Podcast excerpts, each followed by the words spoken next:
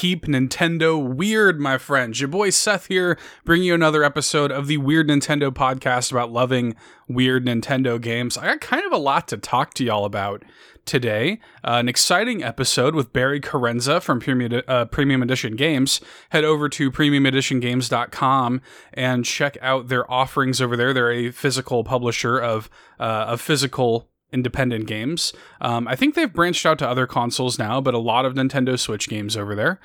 Um, and I believe at the time, if I have everything correctly, granted, patrons do get early access to this show, but when this goes public, I believe um, their latest releases will either be going live soon or will have just gone live. So head on over there. I believe their latest uh, releases are Raji, An Ancient Epic, and They Bleed Pixels. I don't know. My guest Barry is going to uh, talk much more about that when we get into the episode proper, so definitely stay tuned to that. And links are, as always, in the episode description or the video description if you are watching on YouTube. And uh, Barry's a great guy, good friend. We've had him on All In several times, and um, always a pleasure to chat with him. He reached out, kind of, you know, asking if there was any room in the scheduling to, to have him guest on All In, and we couldn't really. We we had so much going on and continue to have so much going on over there as we get into the holiday season. But I was like, but dude, I know you're a you know huge collector, huge gamer. I would love to have you on. Keep Nintendo weird if there's a game that you think is kind of weird or underrepresented. And I kind of threw in there I'm kind of leaning more in the 3DS and Wii U direction right now, still kind of focusing on 3DS and Wii U games as we move into those eShop closures in March. Um, and he was like, How about Radiant Historia? Radiant Historia is a phenomenal um, Japanese role playing game for the 3DS. Well, a, it originally was for the DS, but then the 3DS got sort of the definitive version of it. And uh, that is what we're going to be talking about with Barry Carenza today. And it's going to be a great episode um, of Keep Nintendo Weird. Kind of a unique and interesting RPG that has totally flown under the radar criminally for a lot of people. But interestingly enough, you know, I never know how these episodes are going to go. I, I don't keep notes in front of me. I'm not I don't have an agenda whenever we do an episode of Keep Nintendo Weird. It's just all about the passion, and I never know where the conversation is going to go. So it was really interesting when I sat down with Barry to record this one that, you know, we talk about the game, of course, and Barry makes some excellent observations about the game, and there's certainly a lot of love for the game itself, but I think we get into a really interesting conversation that I'm glad we tapped into about the nature of preservation, about the nature of 3DS preservation in particular, um, about sort of the mindsets that we can have as passionate fans and kind of the realities of physical production. So he, he brings a very unique perspective, I feel like, to this conversation. And, uh, and I hope you guys enjoy the episode as much as I do. So um, we're, we're looking forward to that. But before we do, let's talk about a couple of things. So uh, I want to point you guys to a couple of, of my friends' podcasts real quick. Um, a couple that I have guested on here recently. Uh, a gamer looks at forty that my friend Bill Tucker does, who uh, who is an amazing person, and um, and he just does a phenomenal job on that podcast. He's been covering the Zelda series, and right now he's been releasing um, episodes about A Link to the Past. Uh, I believe Link's Awakening is coming up, and it's just been my total honor to get to contribute a small piece to that. So if you want to hear even more of my voice, uh, look up a gamer looks at 40 and uh, and support that show. That's a very very special podcast. And then um, I was just recently on the Nintendvania podcast with uh, this guy Josh, who um, I've sort of been aware of for a little while. We have a lot of mutual friends, but he reached out and he was like, "Hey, can you you know can you come on my show? I'd love to have you." And um, I was happy to do it. We made it happen, even though he lives in Australia, so there was a massive time zone difference, and just a very passionate, well-spoken dude who puts a lot of love and care into his show. So Nintendvania, I definitely want you to check that out. I was on the latest episode of that show as well. Kind of, you know, I I was there was a time where I was guesting on shows a lot, and uh, I've kind of taken a bit of a back seat to to guesting, not it, it, sort of happened organically because I've never turned down a guest invite, but um, I, I, haven't been putting myself out there as much either as I used to because I'm just so busy. Um, there's a Bayonetta 3 video review going up on the Carpool Gaming channel this week that I've been working hard on. Currently playing a ton of Sonic Frontiers, trying to get that together. Eric and I are going to do a huge review discussion for that on All In. And then um, we've got Pokemon coming out this week. That's going to be massive in in the middle of all of this, I don't know if this is picking up on the mic or not. My dog is here in my office with me as I record this intro. The poor baby's been dealing with a hematoma. Her head's all wrapped up. She's got a bed in my office. She's sleeping and snoring. I don't know if it's getting picked up or not. I just didn't have the heart to kick her out for this intro. Y'all understand. You're good. Uh, so it's been it's been kind of a really busy time for me in my life right now. But um, but I'm always so happy when I can put this show together. Keep Nintendo Weird is my baby. It's my passion project, and we've got some exciting stuff in the works. Um, probably going to be at least two more episodes, I would say, before the end of the year.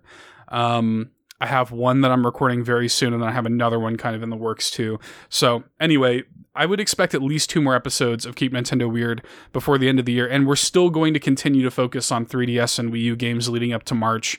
I want to try to cover as many of these as as we can.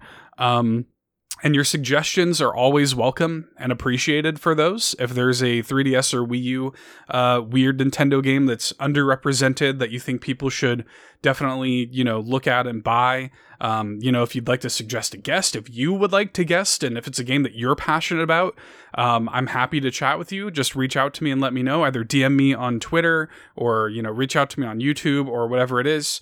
Um, check out our Discord. We have links to that always in the show notes as well. So, um, any way that you would like to reach out and talk about weird Nintendo games, I'm happy to facilitate that. But our patrons do get first pick on KNW episodes over on patreon.com slash all in podcast. We actually have now nearly 20 patrons, which is unbelievable. Um, just an amazing group of people over there who choose to support uh, what we do. And I cannot thank you all enough. And at our Golden Banana and Triforce tiers, of course, you do get shout outs here on our podcasts um, that go live to the public. So we want to thank very deeply from our Golden Banana Bunch, Dan Caparello of the Retrologic Podcast, Rob Yapel, third strongest mole also of the Retrologic Podcast, the third strongest co host of the Retrologic Podcast. Sean Shano Baggins Ashton, Tim A, aka Neo Prime 33, aka Nintendo Dad number 4, Matt Shy Guy City Murray, who's guesting on All In this week, actually. Shy Guy, both of them the members of the Fearless Shy Guy Mod Squad. Drew Agnew, the handsome host of the House of Mario podcast, and Phelan Ward, the host of the Damage Counter Pokemon Trading Card Game podcast. Definitely check those folks out and show our Golden Banana Bunch your love and support. Moving into our Triforce tier, our ultimate Triforce tier patrons. Da-na-na-na! We have got Josh Vaughn, longtime friend and supporter and godfather of Tingle Love Tuesday. John Cummins, the third and final co host of Retrologic, as well as the host of On Topic Retro, and just an amazing dude. Uh, one of the benefactors of uh, of our Bayonetta 3 giveaway that we did on Twitter. Just an amazing guy. Definitely support John and everything he does. The Globe Trotting, Jet Set, and Sparky. Adam Caparello, the host of Retro Groove, Octo Rock 1982, with a brand new YouTube channel that you should definitely check out. And, of course, the fan favorite, the legend himself, the one and only Uncle Randy. Thank you so much for your support, Uncle Randy, who was actually on an episode of the $2 Hero Cast, which is one of two Patreon exclusive podcasts. So there is a ton of perks on uh, on patreon.com slash all in podcast. And if you would like to join the ranks of the amazing people that i just shouted out head over there and see what tier works best for you. If you can't throw any bones our way i do understand. Look we're getting into the holiday season. I've spent way too much money on video games this year god knows uh, and my my dog, the snoring one in the background there, has eaten up a lot of my money recently too. So look, I get it, I get it. Um, but there is a way that you can support this show entirely for free, and that is by dropping some words, leaving us a five star review on the podcast service of your choice that um, allows for it. And I've got one that I want to shout out here from Shy Guy, one of the people I just shouted out on American iTunes. Shy Guy leaves us a five star review that just reads Weird. That's the title, anyway. Weird Nintendo is best Nintendo. Seth and friends do a brilliant job exploring Nintendo at its quirkiest and thus finest. Five stars. thank you so much for that review, Shy Guy. An amazing person, an amazing friend, and uh, that's the goal. That's the goal of this show. We love Weird Nintendo. It's all about the love of weird Nintendo games. And uh, we are highlighting a very special one this week on the show with a very special person. So, without any further ado, let's talk about Radiant Historia. Let's welcome Barry Carenza from Premium Edition Games to the show. And as always, let's keep Nintendo weird.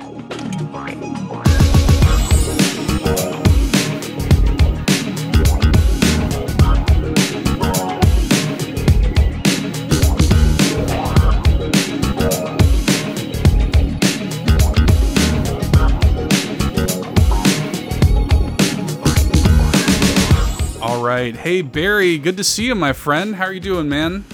Doing great. Thanks so much for having me.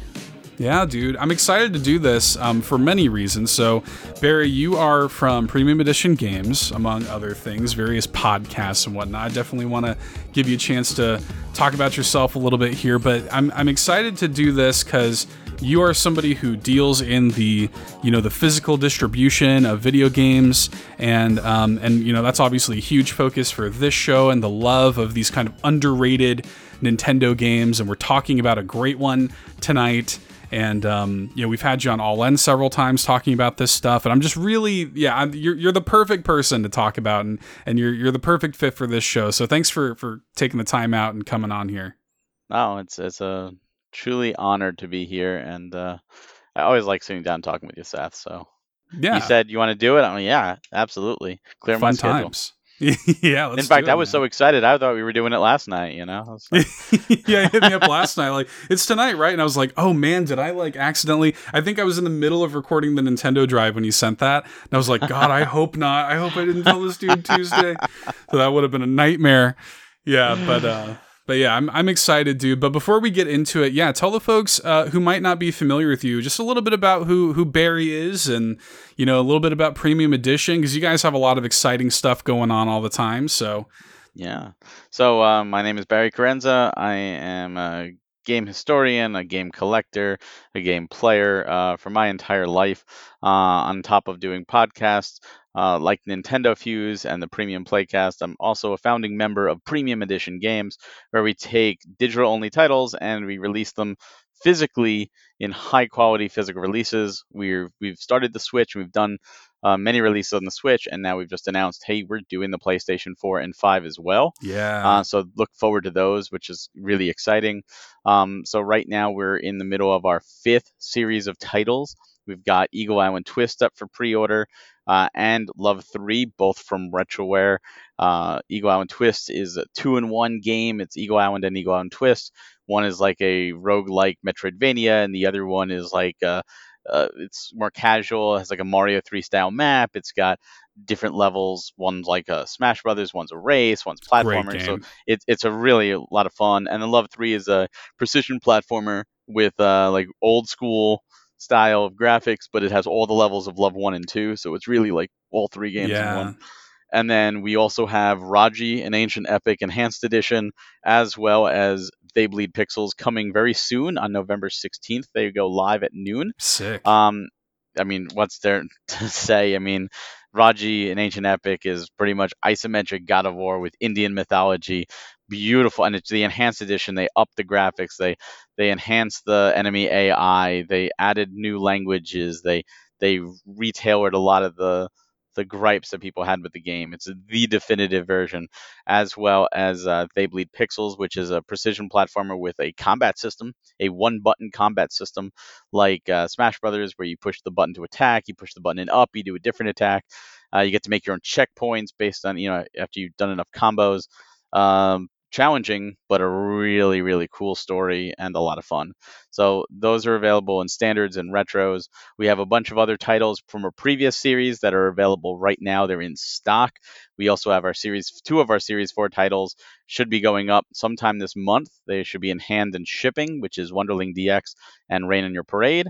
And we also have Orebody, A Binder's Tale, uh, our first NES release, should be shipping, and uh, we should have a few copies left to go up in stock later this month as well. Uh, so there's a lot of exciting things happening, and we're definitely planning for a very big 2023 that I look forward to being able to talk about. Yes, that's gonna be cool. Yeah, what's what's great about Premium Edition too is just like the um the games that you guys select. You guys just don't you don't do just anything. You know, you don't just like you're, you're picking games that you've that you've played, that you are passionate about, that you know uh, are of a high quality, of a, of a standard of quality. And what's what's a really great indicator of that? We do indie showcases every week on on All In, our main show, and a lot of these games have been covered by All In. So it's like cool the seal of quality, premium edition, all in stamped. Uh, you know, we've we we love the the guys at like Bitwave or now Retroid yeah. um, uh, uh, Studios, and and then we you know Fred Wood's been on the show. Um, you know, we've covered Raji on the show. Like a lot of these games have you know we've covered, and we we can vouch for their quality. So which is which is the funny thing because you know we we always do we pick titles that we resonate with us and we we you know we definitely kind of curate our releases because we go slowly we can afford to do that and we want people to know that if they're picking up a premium release they're picking up a high quality title on top of uh, it being complete on cart we, we're going to try it with the game preservation Love to make sure that. that. all the games are complete on cart but last time i was on it, all in was uh, for series 4 and you had just had uh, Bitwave on, and it was just so funny because I was like biting my tongue. I was like, oh, I can't, you know, because we haven't revealed we were doing Wunderling DX yet, and I was like, oh my god, they're gonna flip yeah. Uh, when they see that. And it was just so funny. It was great. That that was yeah, that was a great moment for us.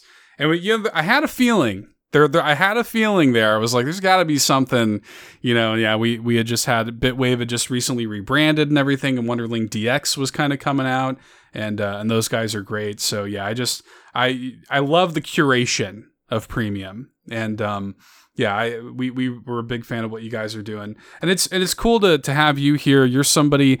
So I, I got to ask about this, Barry, because you you had said, and I reached out to you, and, and we were talking about doing this episode you had said you have a complete 3DS collection? That is correct. Oh my god. Like I got to know a little bit about that. Was that just was that something you were just there day 1 picking up everything? Or No, uh, I was a day 1 3DS owner ambassador twice actually because I got one for my wife as well. Mm-hmm. Uh, so mm-hmm. we were there day 1 Pilotwings Resort and Super Street Fighter you know, 4 yeah. 3D edition. Uh, I think it was Asphalt 3D and uh, uh, those are the the oh Super Monkey Ball. That was my first first pickups. Rayman but and whatnot. Rayman was there. Yeah, I, I didn't pick yeah. that up at launch. But no, it was one of those things where I loved the 3DS. I would get the games I wanted, but over time I would pick up cheaper games. And it was about 20. I want to say 2016, uh, 2015 to 2016. I started to realize that there was a change in the in like systems and releases, physical releases. And I looked at the Vita and I was like, well, the Vita is going to be like the next Saturn, and the Wii U is going right. to be like the next Dreamcast. So I'm going to go and get those sets now while they're still available. And then I decided to pull up a list of the 3DS. I'm like, well, since I'm here and um, GameStop had a bunch cheap, so I started grabbing them. And I pulled up a list and I was like, I'm like 40 games away at this point. Like, I might, might as well, well just go for it. and what's funny is when I was looking at that list, you know, a lot of them were some Lego games I missed, a lot of cheapo games. But I remember distinctly seeing a few games that I was like, I don't even remember seeing these. One of them was was Barbie, uh, and you know the the big one, and I was like, I don't remember ever hearing this. And I went on Amazon, and there was one up for sixty bucks, brand new, so I bought it didn't think anything of it. It came. I was like, cool, now I've got it. And then the Guinness record video went up and the game shot up in value and and it was found out how rare it was and I was like, holy crap. And I, I felt bad. I'm like, I'm buying a Barbie game for 60 bucks. Now I'm like, thank God I did. Yeah. Um, cause I wouldn't. Uh, and then, then, uh, Alien Chaos, which is another expensive game. Back then, what I did is I went to GameStop's website and I looked at games that were like five bucks like, what are their five buck games? Let me grab them. And that was one of them. And because when you buy from GameStop.com, you don't know what you're getting. You right. no idea what condition. So I called it the GameStop gamble, where I bought five of every game I ordered from GameStop, figuring I'm gonna get, hopefully get one complete and I'll return to my store. I got five complete Alien Chaos 3Ds I found the one that I felt was the best condition, and I returned the other four to the store. Looking now, I'm like, man, I wish I kept them. They're like Just three, four hundred dollars each, Yeah. and they were five bucks. I could have twenty bucks. I could have kept them. and- and traded cow. But I, I, I'm not, I'm not a, you know, I'm a collector, but I'm not greedy. It was like, all right, sure, I got what I needed. I'm gonna pass it on to somebody else. Uh, I had no idea. I couldn't see, but, but that was one of those things where I was like, you know what, this is good. I might as well do it. Like, might as well do it now while it's readily available. And then at that point, I picked up every new release. But 2017, 2018, there was like four or five releases each year. Like it was Yeah. really nothing, and Once the mostly Switch Nintendo was or. Atlas. Yeah, it was yeah. really easy. So I'm like, all right. So like Yokai Watch 3, I got that at launch. I pre-ordered it, so I never had to search for it. The Yokai Watch Mhm. 2 uh, and the blasters and all that. Like I had all those at launch because at that point I was like, I'm just doing the set. So right. uh, yeah, it's it's it's been an interesting thing, and especially now where it's there's still games. You know, Fragrant Story just came out, and the, the two from Limited Run, and uh, you know, like I'm I'm still grabbing them for sure. Um, but I'm it, it's I'm moving more away from set collecting, which sucks because I really love set collecting, but the prices Yeah. post pandemic have just shot up to the point that it's it's all stupid. yeah. so- it's crazy. It sucks, but at the same time, I mean, I'm still doing Switch. That that's crazy. That don't know how I'm still doing that. But the the, the 3DS was a set I just I happen to fall into because I got a lot of games cheap. A lot Yeah. of games buy two get one frees at GameStops or yard sales or thrift stores and uh, you know online at, for the end of it. But it's a great set and there's a lot of great games that people are sleeping on. Yeah. Yeah. Like Radiant Historia, man, Like for Radiant sure. Historia. And and you know, originally a DS game, of course. Mhm. Um, but but the there is a a sort of 3DS. It's called like Perfect Chronology, I think. Mhm. Um, and it's kind of like the you know the the ultimate version of of the game, I suppose. On th- I was I was actually kind of curious because I had asked um I had asked either Doug or Josh or somebody from Limited Run about um about 3DS games and it seems so weird to me and since I have you here I wonder if you know anything about this. Like they they had said like oh like it's not possible to get 3DS cards to like to reproduce games or whatever or it's really hard or whatever the case may be. And all of a sudden then it's like oh we put up uh the whatever those two games are that they just put up on limited run that are 3ds games. It's like so hang on. I thought i thought you weren't supposed to be able to do this. So, So here's here's my take on it. The 3DS, like the DS, like the Vita, like the Switch, like the PSP, they're all proprietary media, right meaning only Sony can do the UMDs and the Vita memory, the memory cards things or the memory game cards. Um, the only Nintendo can do the DS, the 3DS, the Switch. So when you're dealing with that, they control all the power. Mhm. So when they stop production, it's over.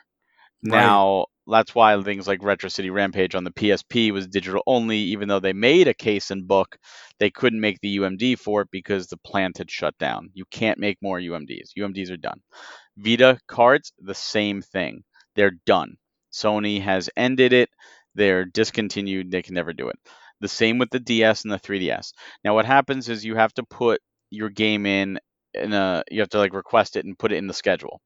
So each Mm. game, each each company has their own minimum, and I don't remember what the 3DS minimum is, so I'm not even going to say it because I don't know. But they have so many spots, and I think they were able to say a while back when they found out that they were shutting down production for 3DS gotcha here because I've heard there were other games slated for physical and they had to be canceled because they just only had so many slots to go before the production ended and it was part of the schedule and that was it. So they probably were sitting on those for a while and Right. figured let's let's let's wait. And I think there's this thing going around where every company seems to want to be the last. We Right. have the last ever. You know, like the the Vita. You know, Nicholas still has those three games, and they're sitting on them um, because they can't just produce one or two. Like they have to produce minimums, uh, and it's almost like we want to be the last. And Limited Run has Revenge of the Bird King, and where's that? That was supposed to be a reward for buying all the Vita games. Well, I think they're holding on to it to be last. And I could be wrong, Um, that we saw the same thing with the Wii and with the Wii U, uh, and we're seeing it with the 3DS. You know, those games from limited run didn't come out until after Fragrance Story. It was like, oh, Yeah. Fragrance.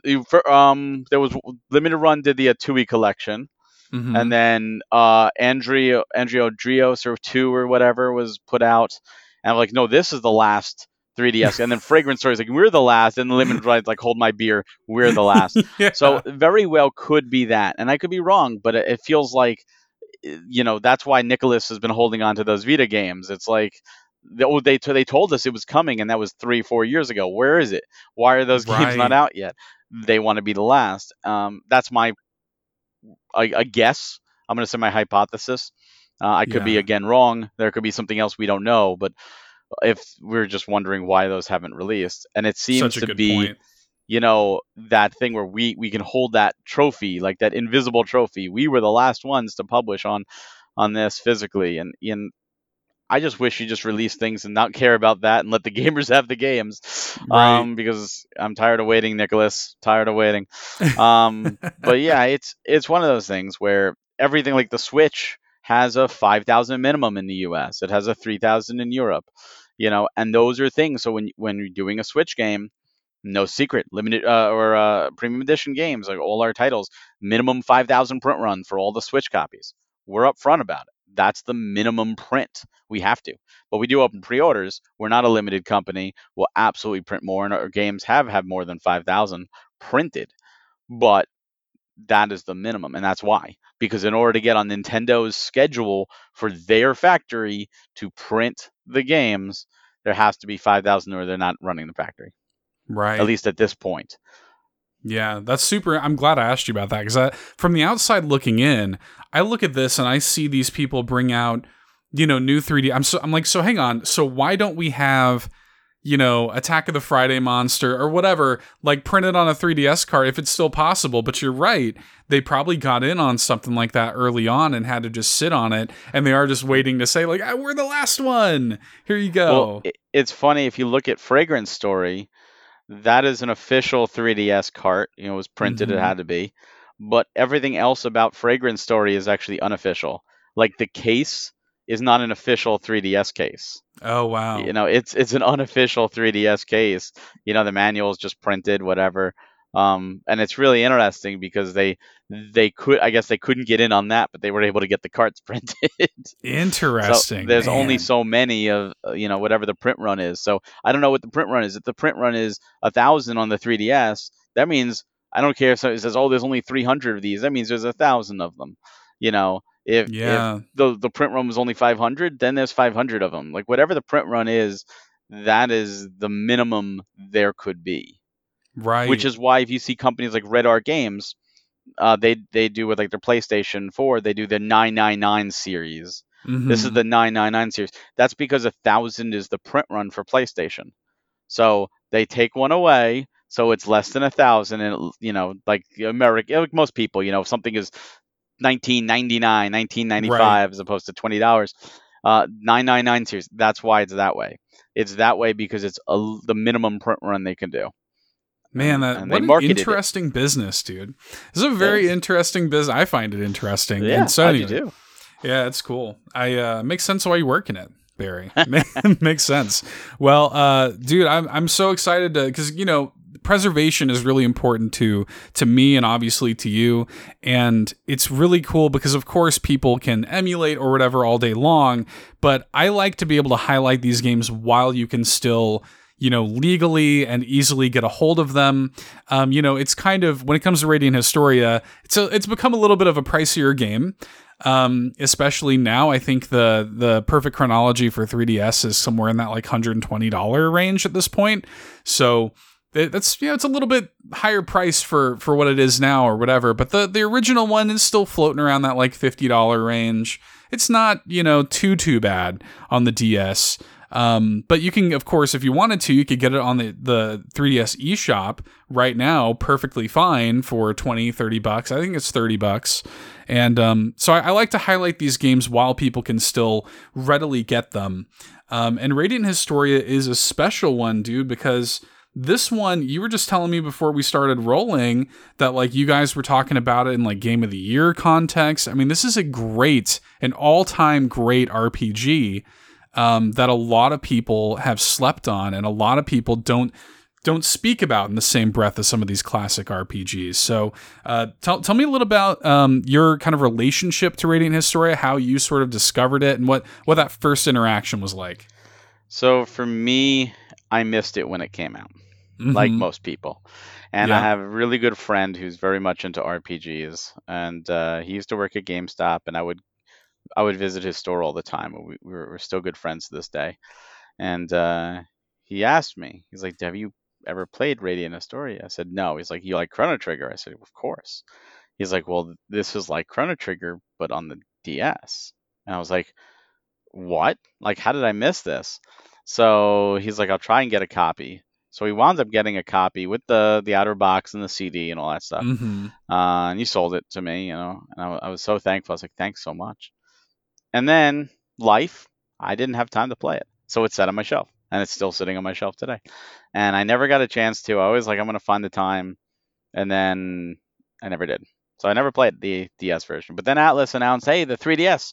I was like, all right, now I have no excuse. The 3DS was in the, the last bit of life you know the switch was just out but it was the switch wasn't so heavy yet that there was there was time to take a breath in between releases unlike right mm. now mm-hmm. so i was like okay i'm gonna do it so you know of course when it came out i was getting the set anyway so i bought it but i'm not one of those collectors where it's like all right can't open the game ever it's got to stay sealed but right. i opened that up i took the game out and i popped it in my 3ds and i played it and and uh, you know, oh, you ruined the value. I don't care. I I'm not selling my stuff. I wanted right. to play this game. After all this time, I had to play this game, and I finally did, and I completed it. Yeah, man. It's it's really. I remember my. I think my first sort of exposure to it was, ironically enough, uh, I believe I was working at GameStop when the first one came out. This is 2000, I think nine or ten or something like that um, when the first one came out on DS, and I remember because it's actually weirdly enough the opposite for me. So I played the DS one, and then the 3DS one came out, and I bought it, and I never got around to playing it. So I have the exact inverse of your situation. That's um, perfect. Um, so I I got that DS one because I was reading, you know, one of the things we used to do at GameStop because we're just surrounded by, you know, mountains of Game Informer magazines. Um, we used to just flip through Game Informers, and whatever month that was that came out, I remember reading the review for it in Game Informer, and it was making these big claims, you know, comparing it to things like Chrono Trigger and you know, it, Chrono Trigger I think is is probably the biggest comparison because of the whole time mechanic and stuff that Radiant Historia has as well. That's the most obvious one, but it was also, I mean, it was throwing it in in some very like rarefied air, and I think it got like a nine or like it got a high score, and I was like, all right, you know, let me let me see what this is about. So I bought it relatively sight unseen, and I was like, oh, like the hype is real. like it's like it actually is this good. Like it actually is. You you've got this like sleeper little DS 3DS game that really does deserve to be talked about in the same breath as some of these classic RPGs. Like it's excellent. Yeah, it uh it exceeded every one of my expectations, and I've, I've played I played a lot of RPGs over my my life, uh, a lot of handheld ones, a lot on the DS, and it was just one I just missed. So w- you know, whenever there's a def- if I miss a game, if there's a definitive edition, I'm always going to shoot for that. Like if I'm going right. to play it, I might as well play the best version of it or the the quote unquote best version. And uh, I you know some of the things like is, you know, the artwork you know is hit or miss. Some people like the new one some people don't. Some people prefer the old one. I like the new one because you know that was what i was introduced to. And i look right. back at the old one and to me it's kind of like that looks weird. Like i like the like the new one. Um, yeah. i like anime style anyway so it doesn't bother me. But it it's just there's something about it. It doesn't hold your hand. Even even the new no. one it does not hold your hand. And there were times where i got stuck and i was like what do i do but the joy of bouncing around time to figure out what you have to do right. Uh, was never cumbersome. It never felt like this is a chore. And Yeah. then when I figured it out, they were all aha moments. It was like, aha, ha, you know, how could I miss that? Or oh, that that makes so much sense. Oh, my, and it's like is everything is so brilliantly done. And when you look at it that way, it's it's a marvel. It really is.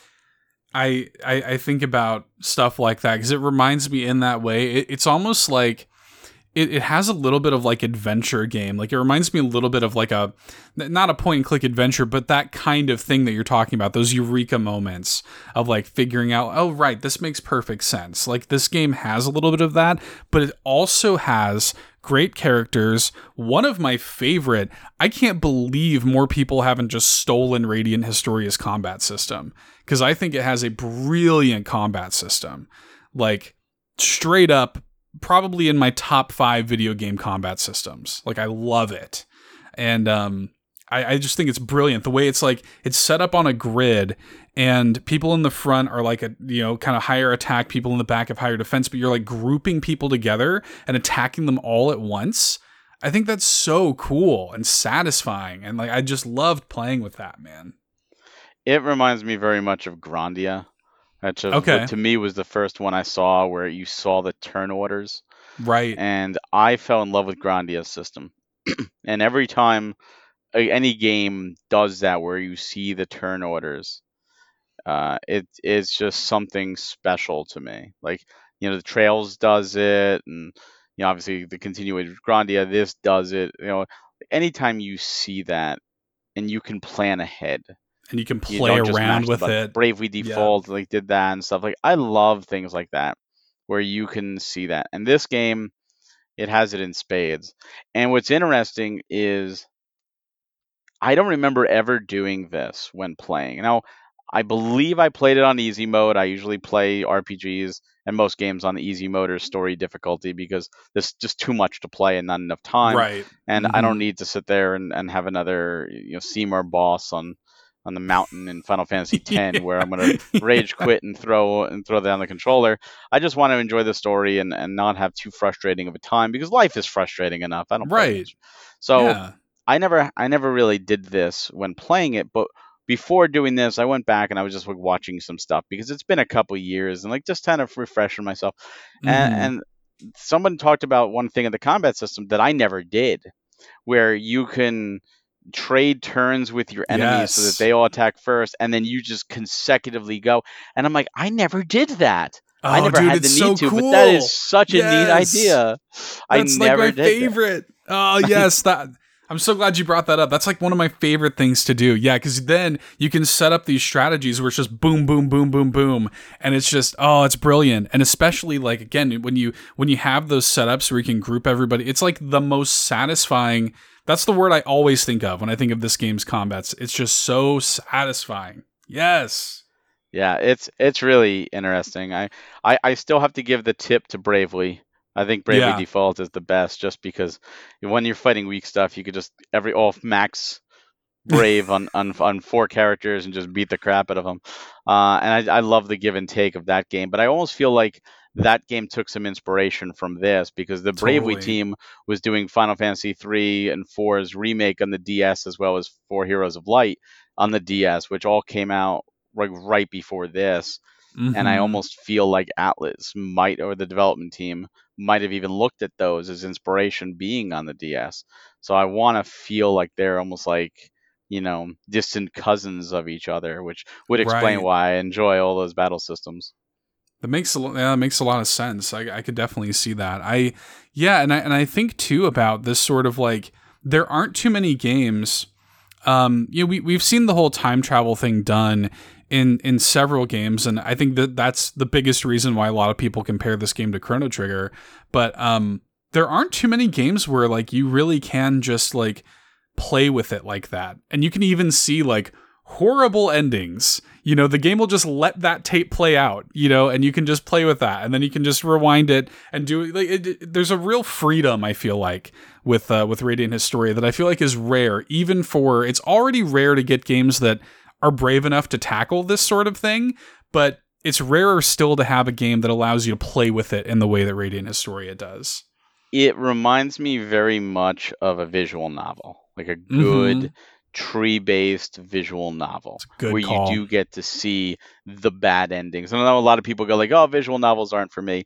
And if you want good storytelling, visual novels that's they have it in spades. And a good visual novel will give you those choices like a choose your own adventure book where you get those trees and you get to see the bad endings play out. And sometimes you need to see the bad endings in those games to gain knowledge so that you go back and know what to do and how to resolve Mhm. the situation. And that's exactly what this game does. This game does just that. It is pretty much a visual novel RPG. And it's so funny that a lot of people don't realize that or maybe they just they never make that connection because a visual novel there's no gameplay you know and this game there is gameplay of course but it's still that same the ability to take knowledge that you shouldn't have and bring it back. Almost like your your pat your future self coming back and be like oh dude let me tell you you d- do not eat the tacos. Dude dude do not. You're you, you will be regretting it. Eat something else. Yeah. you know like something like that but obviously on a more grander scale like I love that the story allows you to do that, and and with the the new one with perfect chronology, there's a third timeline. Because the cool thing in Radiant Story is you're bouncing between the two timelines, but they added a third timeline which changes up everything, and you know it's really interesting to see. Like, oh wait, these two characters are here together. This isn't supposed to happen, but it, it's it's almost like a what if uh, to be able to play that out. But it's you know it's it's canon, you know, as far as I'm aware. It's a it's a canon timeline. Uh, so it's really interesting to see them. And I think when they got to go back and do that, they got to have fun. They got to say, let's do something crazy because we're given this opportunity. Very rarely do you have a chance to enhance a game you're done. You're either doing a sequel or whatever. You don't often get an enhancement, and especially a niche title. The you know what we get to we get to enhance this game. Uh, so you know, in addition to all the little features, that's something I think they really just had fun with. Like, let's add a third title, like Monkey Wrench, throw it in, let's go. but it's interesting because it doesn't affect the other two because there's that balance between the two where you have to bounce between them for to, to progress. This one Right. almost exists as a separate thing that has no effect on the others, but it's almost like a what if scenario. What and it, I love that they were able to throw that in there. Yeah, oh, that's so cool, man. I and I had heard that. And I, there, I've I've seen all the little like features. I've got to play the perfect chronology because you know, and I and I have heard too, just in the community of people who like you were kind of touching on, who prefer the original version either for art style things or I guess again I haven't played the 3DS version, but I had heard something about the like the economy is a lot stricter in the 3DS one or something. I can't So- touch on. I never had problems. Yeah, you know, I know I, I, know they added a lot of things. The quest givers show you a little icon that they give quests, which is Mhm. like quality of life. There's a map, you know, maps Yeah. to areas, good quality Yeah. of life stuff. Uh, you know, one of the things I found funny, I was watching someone talking about it, like, oh, well, the new one has an easy mode, and it's it's why would you ever do that? I want to play games for the gameplay. So I like the first one better because it doesn't have an easy mode. I'm like, you don't have to play an easy mode, dude. Like it's an you option. just play what how the you want to play. It's Yeah. like giving people options is never a bad thing. But uh, yeah, I mean, if if you were to play it now, like if you were like, "Ah, I've never played it before, I want to. I, from my perspective, I'd say go with the 3DS because they had the time Yeah. to enhance it. Um, that's not to say the, the the original DS doesn't have merit because it absolutely does. And if you have the time and you want to play them both, um, Yeah. I would start with the DS version and then see what changed in the 3DS. Yeah, that'd be an interesting perspective. I um I, I I'm curious. I do want to just. There's just no time, dude. But I would love to play that 3DS version just to see because it's been it's been a long time since I played that DS one, and I was kind of like you. I was kind of looking at you know some some old videos and stuff, and kind of falling back into it, and you know wanting to see kind of the new art style and stuff for the 3DS version, which just like it's it, it's there. I have it. I just I just need the time to play it. And I remember the original, and I'm sure that the additional content adds a little bit of length to it. But I remember it being pretty like manageable lengthwise. I think um I mean I could be totally off base about this, but I feel like it was probably like 30, 40 hours, something like that. Yeah, I think it's 30 to 40. And the 3DS version allows you to load your your game without going back to the home screen and it also Oh, allows you a quick save. So you could actually like create almost almost like a save state because it's portable. You can do this to a quick save state, um, and then of course when you load that back up, it disappears. But you know, with life, sometimes it's really nice to have that. Um, it also lets you retry if you die in battle, which is another nice thing. It's costly, Oh, yeah. but it lets you do that if you haven't saved in a while and go, oh my god. Um, it lets you uh, not lose some some time. But as always with RPGs, save often. always save. Always Always, save. save. dude. Yeah. So yeah, that's that's really cool. I've gotta I've gotta make the time to do that. And I'll be curious to see like it, it is interesting to have like you, you don't often get situations like these in video games where like you were saying it's rare that somebody gets a chance to come back to the well enhance the original thing change things here and there and and you know and then to have like a pretty clear split like even within its own fan base of like what some people prefer and what some people uh, people don't you don't see that a whole lot and Well, um I mean, you don't. I mean, unless you're Sony, right? Sony, Sony likes That's to redo that. Um, but I mean, you look at anything. Like look at Star Wars, right? George Lucas Yeah. did the special edition. What happened? Some people love the special edition features. Some people, oh no, uh, purists keep the original. I'd hate that they did this and blah. And they're always the touch ups.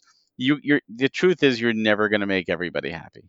So right you know, when they did the stuff to the 3DS, that's what the developers wanted to do. They chose, no one put a gun to their head and said, you must do this. So this is what they wanted. If you don't like it and you say, oh, I don't like the art style, I know you could actually purchase, it's DLC, the old art style, so you could switch back and forth, what which is, yeah, it's so weird. that's Um, but, weird but you know what? You can still play the original DS. Like the Right. game doesn't just like vapor disappear or you're screwed. you can still play the original version and and enjoy it. But you know, there's a lot of quality of life improvements and there's added content. And uh, you know, I think you should give it a try. And if you i can appreciate that like oh. I, I just can't get over the art style. Like that's your deal breaker you know? Like i again personally i like it but if you just don't like it you either pay while you can to to switch it which is ridiculous. It should have been there from the beginning. That's wild Or- yeah. you play the original or you know like that's it. Like you know there's voice acting too in the 3ds all the major characters now Right. speak uh, which is cool. And i mean you could turn it off you know you, you don't have to have the speech but I, I mean i like to speak. I think they, they did a good job with the voice acting. You know Yeah. it's, and it's great. It's english too i was surprised. Like they actually put that's english voice cool. acting in a, in a late 3ds game where An like English uh, etrian odyssey nexus t- didn't. It was all japanese you know? It was like oh we just rush this out quickly. Let's get it out. That's so crazy to me. So so the English, I'd be curious. That's probably going to be the number one thing for me is because I, I really do like the characters in this game, and I I like the the party, and and I I'll be curious to hear like when I go back to it someday how those people sound in comparison to how they sounded in my head when I was playing it originally. Now they actually have like canonical voices and stuff. Yep. That's gonna be weird. but again you could at least turn it off if you if it's weird for you. Yeah. Yeah. But yeah. that- yeah. I um I really like cuz cuz this game I feel like has a I want to say like a non-traditional cast of characters, but like, you know, you, you you it doesn't fall I feel like this game bucks against a lot of like tropes a lot of the time. Like this this game feels like you made the comparison to the Bravely series before. That's another thing I think Bravely does really well, where it's a very traditional old school style of RPG, but it it it tends to zig when it could zag. Like it just kind of makes those conscious choices to kind of try to modernize a little bit, even though the original DS version anyway still does have it, it is still missing some quality of life stuff, and it was modernized for the 3DS. But it does still, even back then, it felt like okay, this is what if if people back from the 90s had the tools of today this is the kind of game they would make and um and I, i've always really liked that about about this and i think you see that carried forward in games like bravely and stuff today I think you're seeing that a lot. Um, Mhm. There's a like retro inspired titles are the, the the the amount are growing. I mean that's that's even our bread and butter at Premium. You know we we dig a lot of those modern retro titles um, because there's that like it's almost like an essence that uh, of charm from the 8-bit and the 16-bit era that I I feel while there's still a charm to the 32 and 64 bit era, it's a different different style charm. The RPGs were different. The action games were different. The platformers were different. Um, not to say that they were bad because they absolutely weren't. They were great, but they were different. And you know, it's it's just like people looking at Chrono Trigger versus Chrono Cross. They're both fantastic games, but the biggest criticism of Chrono Cross when it came out was this isn't like Chrono Trigger. This Right. isn't what I expected. Um, but if and, and if you look at Chrono Trigger, Final Fantasy VI, Secret of Mana, you know, like any of those games, they're timeless. They they age like a fine wine. They're just beautiful to look at. They're immediately pick up and playable by pretty much everybody, and there's a certain charm there. And as we all get older, we want to, you know, we, we become the game developers now. Our generation becomes the game developers. We want to recapture that. We want to, you know, when we were kids, we played, you know, Super Nintendo, Sega Genesis, NES, whatever you played on. I, most people thought, oh, if I make it, could make a game, I would do this, or I would love to do this, or oh, wouldn't it be great if there was a game that did this? We all had our imagination run. So now you're seeing developers do that, and I really feel that the team behind Radiant Historia had those. They they had that love for the 16-bit era RPG. Let's do something similar. Let's do something in that vein. And and I have to feel they probably liked some visual novels too with the the tree system, and Yeah. and they did it. And then you know I don't know how many how many of the original team returned for the 3DS one. I don't know the the factor of that. But whoever came and did that were like, hey, how could we improve it? What were things that were missing? And a- most of the changes were quality of life. Let's do art scenes for the big moments. Let's add an easy mode. Let's let's do the voice acting. Let's do the the map. Let's show where the quest givers are. Make things a little easier, and then have fun and do the what if. Um, that's that's one of the things for me is that just seeing these developers show that love for that era of RPG, which is personally one of my favorite eras of RPGs um, because it was the era that got me into them. Mhm. So I'll always have a soft spot. And that's why I was so shocked when I missed Radiant Story for the first time. And I felt so deeply in love with it. It was the last real, you know, that like the last big hurrah for the 3DS. Like it just is the last game to capture me for that long in terms of releases. Um, even Etrian Odyssey Nexus didn't capture me like Radiant Historia did. You know, WarioWare Right. Gold, not a chance compared to what Radiant Historia did. That game just gripped me, and it, it had me saying for about 40 so hours, what's a Switch? Like, I don't need this Switch. I got everything I need right here on the 3DS. It's that good of a title. It is, yeah. Uh, You know, it's it's interesting too. I was as you were because I was curious about the development staff, and I was kind of pulling this up and stuff, and it is interesting to see like how a lot of this team comes from like Shin Megami Tensei and and like the the people the development staff behind that a lot of people are SMT uh are SMT veterans and then even the, the this was the first directing role um from Mitsuru Hirata and apparently this same person went on to do um uh uh, Tokyo Mirage Sessions, Ah, which makes actually a lot of sense now that I think about it. I like, Like- that one too. it, and it's a cool game, but it has that same kind of like weird setup. Like it has that same kind of like weird flavor that this game has, and it, it actually kind of now that I know that, I'm like, all right, I could see that. You know, And, th- and and it- that's another one that they had to go back and redo.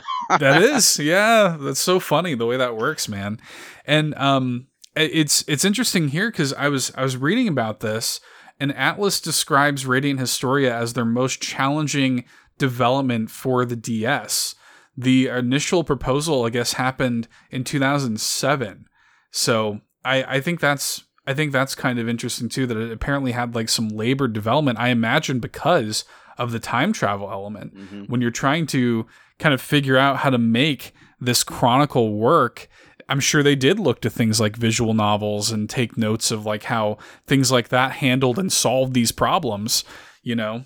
Because you you gotta you, you can see that dna i'd never really thought about that until you said it but you can totally see that dna in this game and i have to imagine that was what they were looking at I mean, whenever you're dealing with anything complicated, or Mhm. truthfully, if you're dealing with anything simple as well, you're going to get scrutiny. You're going to release it to the players, and players will find. It's almost like there's a group of players that will purposely try and nitpick and find things that do not work, just for the sake of going on there and ragging on the developers. Like, ah, I found this, you didn't do this, or you know, this is inconsistent here, and it's and just enjoy the game. But there's always those people that try and do that.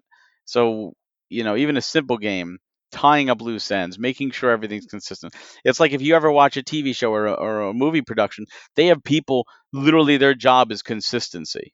Their job on set is to make sure that the bowl is in the same spot for every scene Right. and the picture frame is in the right angle and and everything is consistent so even if they take 100 takes that you're when you're watching you can't tell and are there mess ups? Sure. There's tons of little mess ups here and there.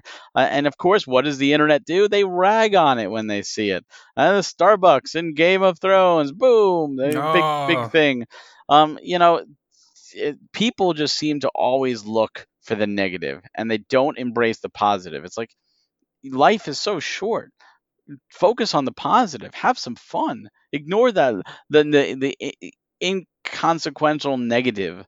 You know. So in a title like this, where you have a time travel mechanic, where you have to make sure events play out exactly as they should, and Mhm. characters have to be in the right spots and have to say the right things. yes, You can't have a character if if an event happens in a town, uh, you know, and the townsfolk will now change their dialogue to reflect it. If you go back, it has to go back to the old dialogue because that hasn't happened yet. There's a lot of those little things that they had to do, and I'm sure that was taxing. Uh, and I'm sure there have been people. I mean, maybe there are some inconsistencies. I don't know, but maybe there are people who who went looking for them, but I never found them, and and I enjoyed that. I enjoyed that it flowed. It flowed Right. properly to me when playing the game. Everything made sense, and that had to be an insanely Herculean task to accomplish. Uh, so props to them. They did a, a phenomenal job. Big time, yeah. Because you, you have to when you, when you have a game like that, where I mean, we were just praising earlier the way that you can play with it and take those puzzle pieces out and jumble it around and play with those those kind of narrative Legos and things like that. but to make that also cohesive and to make it flow and to pace it as well as this game is, I mean, yeah, it's it, it really to me that's more impressive. I know this is a big thing to say, but to me that's more impressive than what they did with Chrono Trigger. You oh, know, like because Chrono Trigger is a classic game, of course, but like Chrono Trigger has like its beats. You know, you don't get to play with the story as much as you do with this one. You know, and the the fact that they pull it off even half as well as they do is incredibly impressive. So yeah there there's there's something really special. And and the fact that the people because this is a niche title it just flat Yes. out is. But if you talk to the people you look at the reviews and the reviews are overall overwhelmingly positive and the people who have played it are all speaking positively about it. That's rare. You know there there's you know e- even the most critically acclaimed games have their naysayers. You know the like oh i don't like this game or oh this game wasn't for me. Um for for the audience that played this game. If you if you like RPGs, if you like story driven stuff, if you like time travel, um, you fit the bill. For those people, there's very little negativity around this game. If you hate RPGs and you hate time travel stories, then yeah, of course, don't play this game. Like this this this isn't going to change your mind. Um, this game is clearly not for you. But it it's nice to see such positivity and it's nice to see such praise. And it, i i feel bad because i feel like this came out so late in the ds era it was like 2010 the Mhm. 3ds was right around the corner literally right around Mhm. the corner. It was what 2011 it came out? Yeah. Right, or march 2011 or something yeah it was march that's right. 2011 so it was like right before the 3ds and then when they did the, the 3ds remake or the the enhanced version it was it was after the switch came out. So it was at the Right. end of the, the the 3ds life cycle. So i feel like they're always late. And and i'd love to see this game get a port to the to the Switch. Like Miitopia got a port, so they could port 3DS games. I'd love to see this game get a port, get Perfect Chronology ported to the Switch. I think it would be amazing. Uh, and of course, if that happens, it's going to happen after the Switch 2 is out because naturally they, they've got to be late to the party. Uh, yeah. But, that's how we'll know. That'll be the true sign that a Switch 2 is right around the corner is it'll be a month after the, the, the Switch version of Radiant Historia comes out. To your point, I was looking at this as you were, as you were talking. So get check this out. The Nintendo DS, this is actually later than I thought it was. North American release February 22nd, 2011. So wow. you're talking like weeks before the weeks 3DS. Before 3DS, yeah. And then the 3DS version, February 13th, 2018. Which so the Switch 11 almost months after year. the Switch. Yeah. yeah. So like, you know, like it's just it's like a, you know, it's like wrong place, wrong time. It's like the bad luck Brian meme with this game, man. You know. and it, that is as a result yeah uh, you got people that, that sleep on it, and I, I do hope. You know, I was the the last episode of this show we did was on Tamagotchi life, Okay. and in that episode, that was a, a sentiment I made because you you're porting something like Miitopia, which I like Miitopia or whatever, but I'm like games like these, like there's so many 3DS gems like this that really do deserve that second shot at life on the Switch. Oh, yeah. Like this game's begging for, especially now. We are in an absolute RPG renaissance right now. And like if you released Radiant Historia all cleaned up and pretty for the Nintendo Switch, it would stand toe to toe with all of these other amazing games that are constantly coming out now. Ugh. Yeah, Ugh. There's, there's so much. I mean, God, the 3DS is filled. You talk about uh, Tamagotchi Life, which is actually the same series as Miitopia, really. Uh, yeah, technically, so- yeah. So that that could be there. I mean, talk about like Fantasy Life was a phenomenal 3DS game that could, use it. Uh, Ever Oasis. Ever Oasis, yeah. Like there's so many on the 3DS, and this game, it's all up to Atlus, and Atlus has been supporting the 3DS, uh, very very much, and uh, or the supporting the they supported the 3DS too, but they've been supporting Mhm. the Switch, and uh, it'd be really nice to see that. I mean, we we had to pretty much beg for Persona. we finally got Persona. yeah, how Uh, wild is so that? let's let's get let's get this over. You know, come on. Like, like I I feel like the Switch is perfect for a lot of these older titles to have a new home. Now I don't know the sales of a lot of the 3DS ports, Sushi Striker, how that did, and how Miitopia did, and and stuff like that. But I think that there's still a home. There's still an audience. Um, and it's a 5,000 print run. I guarantee if they printed 5,000 of this from Atlus, they would be sold out within seconds. for seconds. sure. For sure. seconds. Plus, there's Yeah. always the digital. Put it out there. You know, Atlus has some great, great titles. And, you know, everyone, when you, if you say Atlus, most people think Persona or Shin Megami Tensei, which is a shame because there's so many other great titles that they have under their belt and IPs that they have under their belt that most people have never heard of. You know, Yeah. I would love an Etrian Odyssey collection. I mean, Right. there's like seven of them or something like that, counting Mystery Dungeon. Yeah. Like, and and they're all in the 3DS except for three. Three was the only one that, that didn't get a remake because the 3DS died. Like, bring I don't know how they would bring them on the Switch because of the whole draw, yeah, map drawing the mechanic. maps and whatnot. But yeah. like that was such a great series. Like let's do that. Let's let's give it a new life. Uh, so I don't know. I I would love to see it. Um, I don't think we're ever getting a sequel. I don't think No, this game think is so sold either. ever, uh, you know, ever to ever get a sequel. And I think that's what the third timeline was kind of them doing. It was like, hey, right. this is like your semi sequel. Um, but yeah, I would I would be all for getting a Switch, and that that would probably get me to play again. Like if there was a drought, that'd be a drought. For sure. I don't I don't often replay games, um, just because there's too many games I haven't played yet. Um, but that would be one of like if I ever replayed it again, it would be a Switch or a Switch Two, you know, whatever. Um, right. And I would I would definitely purchase it again to show my support for sure. I'd be all about that, dude. I yeah. I, what's what's funny is like I. I think because like the 3DS version that I have is still like sitting there staring at my. Fa- I, I haven't even considered the possibility of bringing this to Switch. Yes, make this happen, man. And you know it's and and to your point about Etrian Odyssey, this one doesn't have any like strenuous like touchscreen No. stuff. Like you could t- you could transfer it right over really easily. So that would well, be they great. did that with uh, the Mega Man ZX games, right on the the the uh, Zero ZX collection, where yep. they had the the bottom screen, which didn't have a lot, just as like one. a tiny little thing, and you could push a button and enlarge it.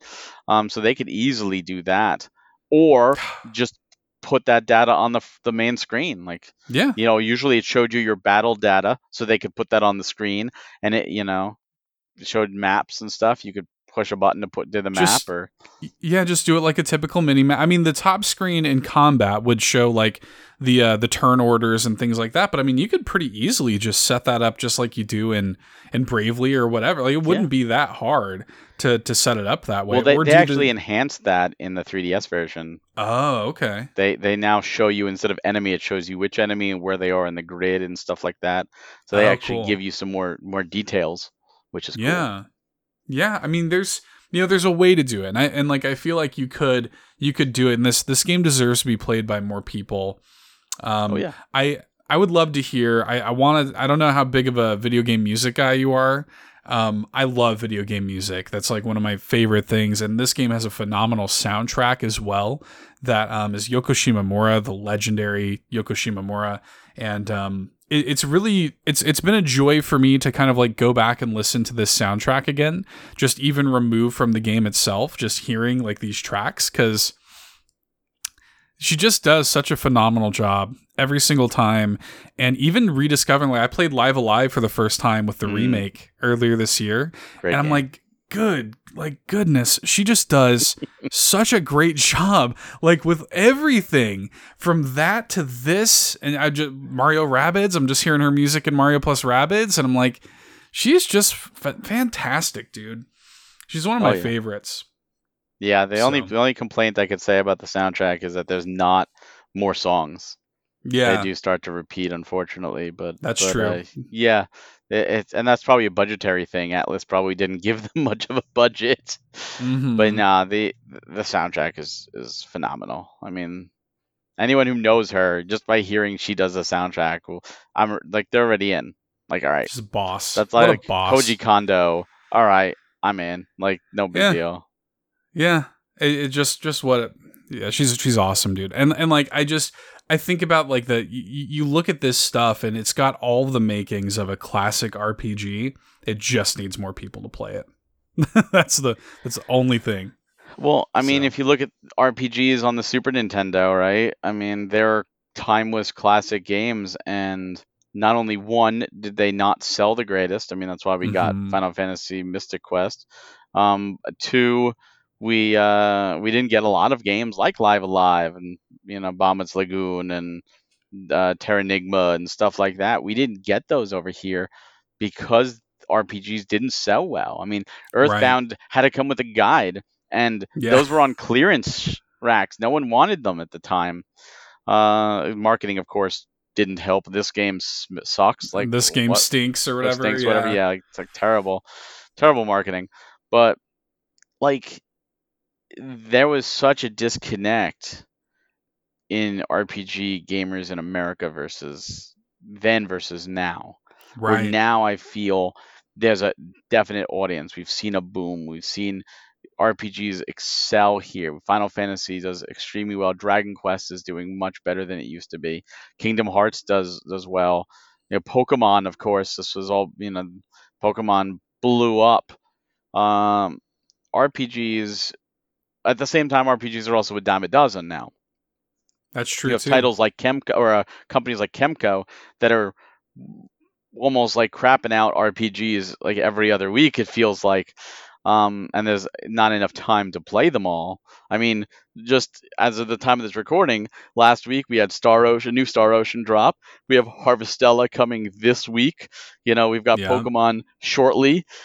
We've got you know it's RPG after RPG after RPG, um, and I'm not complaining. I'm here for it. I love them, um, but at the same time, it's impossible to play them all. You're gonna Yeah. have some. Look, Valkyrie Elysium just came out. Just came long ago out. that you know did, did you play that that one you know there there's so many so uh, it, there's no guarantee that this is gonna catch on if it comes out you know it could Yeah. sell a modest 10,000 20,000 30,000 even 100,000 but that's still 100,000.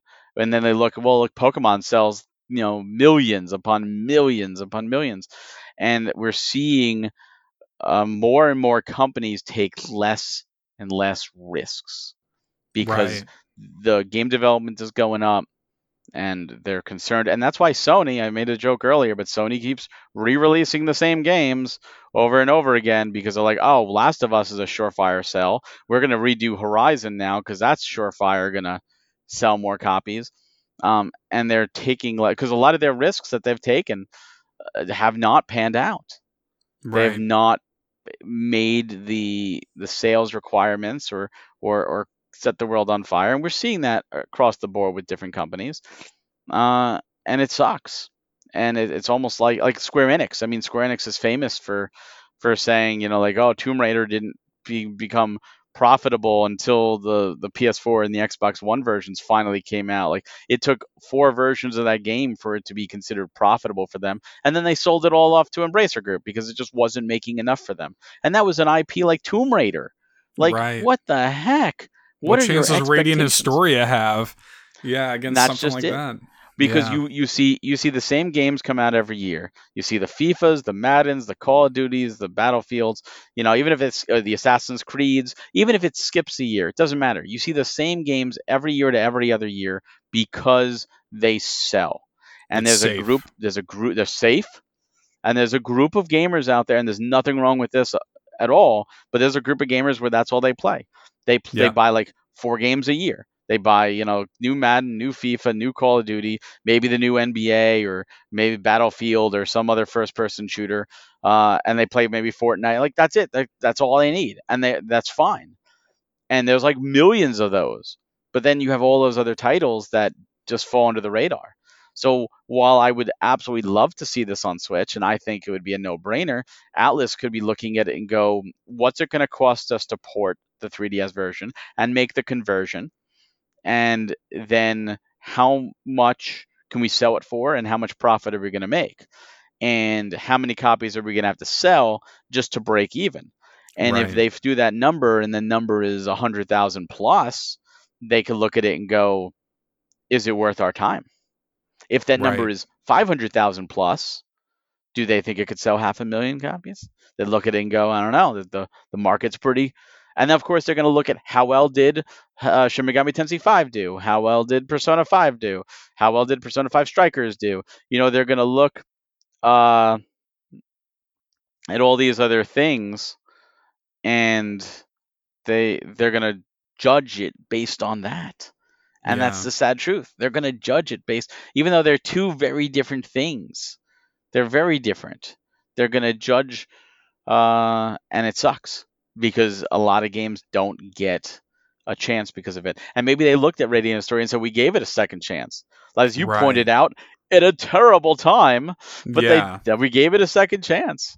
Well, of course, that's like putting out a movie against a Marvel blockbuster and then going, oh it." well, we're gonna put it back in theaters against the new Star Wars film. Well, the movie bombed. Well, no crap.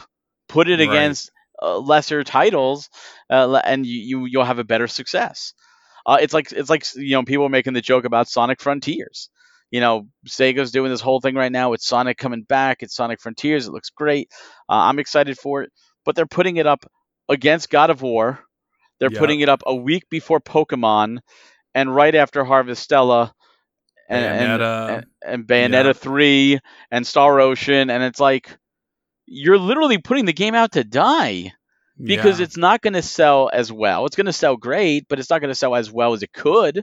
And then they're going to say, well, Sonic didn't sell as well.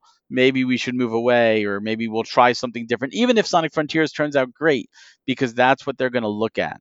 They don't look at what it Mhm. goes up against. And there's a lot of great movies and TV shows that have died because they went up against something bigger. It's like time slots. It's like, you know, uh, on TV, like the Super Bowl you know, obviously the most watched thing. Like putting up something brand new against the Super Bowl, you're you're setting it to die. Back when. Friends was big, if you put anything in the time slot that Friends was on or Seinfeld was on, you were guaranteeing it death. Like you just don't compete at that point. Those shows were too big. And it's the same thing with games. Radiant Historia came out uh, right before the 3DS launched when people were looking to the next next thing. And even though the 3DS didn't catch fire right away, it was a niche title on the DS which sold gangbusters, second Right. best selling consoles of all time. But like I was talking about with the the people who just do Madden or Call of Duty, the majority of DS owners were Brain Age, Nintendogs, you know, like uh those type of games, those touch connection games, the Blue Ocean games, Animal Crossing, they weren't niche JRPG gamers. yeah. So right. you, you, you just because there's that many things, you know, that many systems out there, doesn't mean there's that many people that are interested in that style of game, and that's the unfortunate thing. Because I want Radiant Historia to come back, I want it to succeed, and, and I don't even know if it was a success. I, I, I'm imagining Radiant Historia had one print on the DS with the CD and one print on the 3DS in the bigger box, and that was it. And it never got a reprint, and it was a one print game. So whatever they printed, that's it. And if a game only gets one print, that's pretty telling that there's not enough demand. And that's a sad thing for a game like this because it deserves a second print. Yeah, I'm glad I have you here to be the realist, man. Because I'm, I'm, I'm here. I'm like, ah, bring it on. I'm dreaming over here. I want it. You, you make excellent, excellent points. So, I hate being the realist sometimes because I want it, but at the same time, you know, it's it's a matter of timing, and it's a matter of Mhm. looking at the industry uh, from a, an objective point of view, and so many people can't.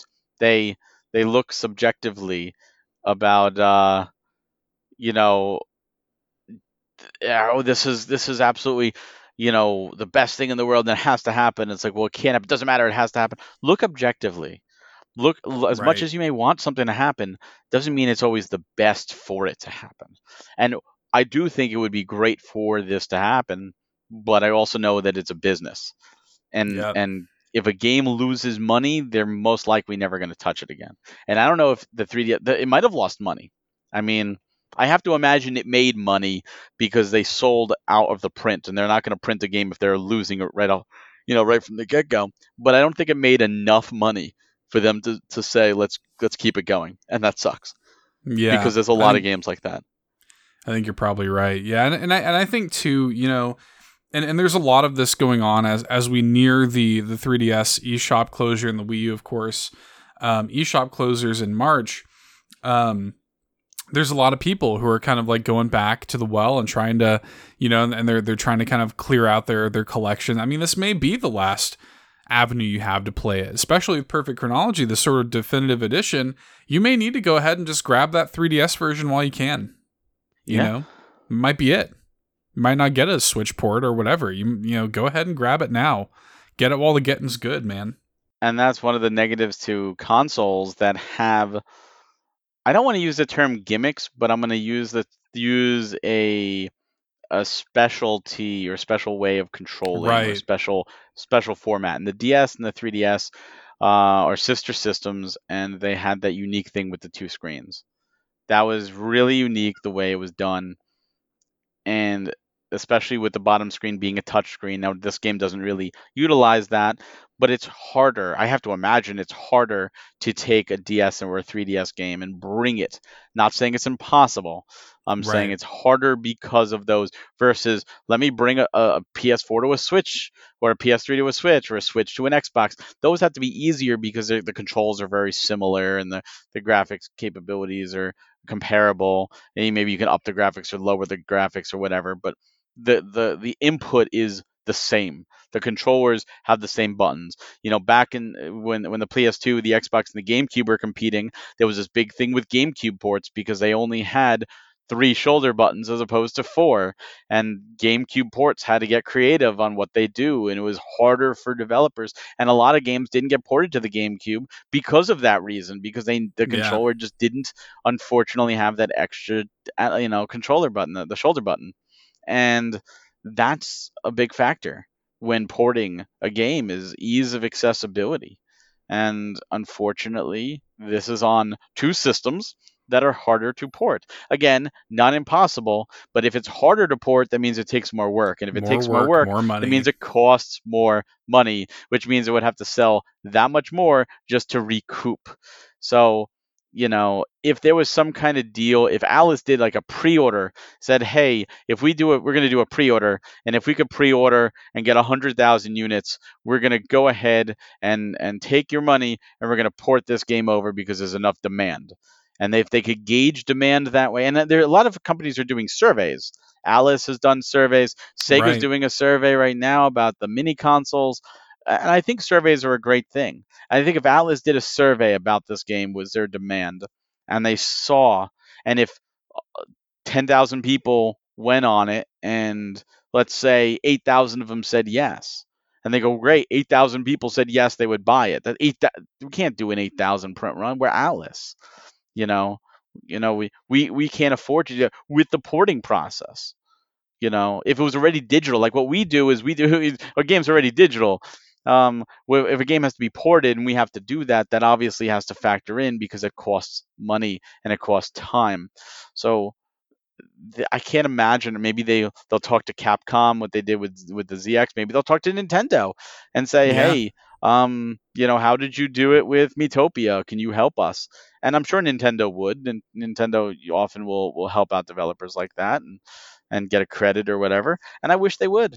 I wish they would say, yeah, sure, bring your 3DS games over to the Switch. Absolutely. Here's how we did it with Miitopia. Here's how we did it with Sushi Striker. You know, Yeah. because there's there's an audience. But again, Nintendo's only done it with what two those two titles, I think. Not oh, Captain lot. Toad, but uh, that was originally a Wii U game. So Yeah. so it's like okay, you know, where what about Nintendo's other titles? They have the Mario and Luigi games. they're they're all on the DS or the 3DS. They can do Stranded, man. they can do Yeah. a whole whole collection and they're not touching it.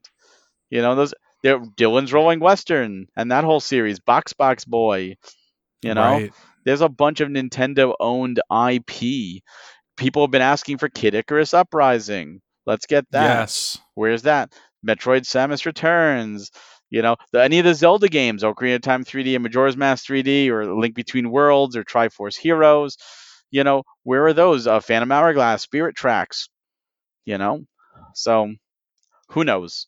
That we can't say what the future is going to have but i have to imagine that's one of the reasons that we haven't seen a port. And uh, i mean the switch is a perfect system for it they could bring it to the ps4 if they wanted to as well. Um, not as much demand i would think there but still they could do it but they haven't which means their schedule's full or they don't find it profitable. If they don't find it profitable, it's pretty much dead in the water, unfortunately. Yeah. Well, I, look, you and I'll be freaking out about it if it oh, happens. Oh, yeah. you'll you'll sell at least two copies, Atlus. Yeah, Atlus, spend the money to port it for two copies sold. Just for us. But you have to print at least 5,000. So what you do with those other 4,998 is up to you. Nah. You'll, they'll figure it out. Well, we'll just have to buy those two. How about You know it? what? Let's that's that'll be expensive. Uh, Are you putting Oh, up? How much are you putting up, Seth? Let's go. yeah, we're gonna have, yeah, we're gonna have to figure out how we're gonna split this, man. Or I'm gonna need a lot of people to listen to this episode, buy a bunch of premium edition games. We're gonna figure this out. oh man. Well, I, I appreciate you coming on and chatting about. it. I think it's important to have conversations like this, and and you know, and again, and especially as we're, we're facing a lot of these realities, man. As as fans of games like this, we're we're having to face a lot of this stuff. And um, I encourage people to go out and buy this game while you can, and uh, and play it. It's a special game. If you know, we we would love to see it on Switch, but there are these very real things that we have to consider, and you know, it, it, it probably is unlikely, but we we have to we keep keep the hope alive, and um, even if it just comes down to me and Barry buying them all, go ahead and go ahead and bring it over, man. I Oh, hope you're dude, listening. Thank you. Uh, yeah, I hope you're listening too, Atlus. Come on. I only begged you vocally for Persona 5 for how many years, and you just now did that. So, uh, cool. Well, dude, um, point people in your direction here as as we wrap up. How can people follow you online and Premium Edition and keep up with everything going on? Sure. So you could follow me on Twitter. I'm at Hawk Hellfire. You could find me uh, on on YouTube with Nintendo Fuse, youtube.com slash Nintendo Fuse or nintendofuse.com and Nintendo Fuse at Twitter, where we do bi-weekly podcast every other Monday night at 8.30 p.m. Eastern. Uh, so the next one is this upcoming Monday.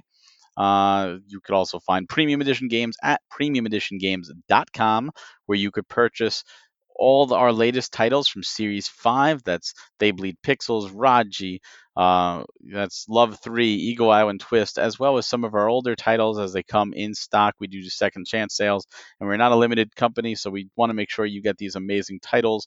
Uh, also, you can follow us on Twitter at Premium Edition One, and everywhere else between Twitch, YouTube, Facebook, the like, um, just at Premium Edition Games. Awesome. Yeah, and you guys will, of course, find links to all of that stuff in the uh, video and episode description. And um, yeah, Barry, just again, thanks so much for coming out, dude. It was so so much fun. Thanks so much for having me, Seth. I, I really appreciate the time. I really appreciate getting to sit and uh, and talk about this amazing title. Yeah. yeah. I appreciate it, man. And you guys can follow me uh, on Twitter at $2 Hero. Of course, links to all of our stuff, all in, and Keep Nintendo Weird stuff is in the video and episode description as well. And uh, until next time, thank you again, Barry. Thank you, everybody out there, the audience. Create what you want to create, and thank you for helping me keep Nintendo weird. Bye bye. Have a good one.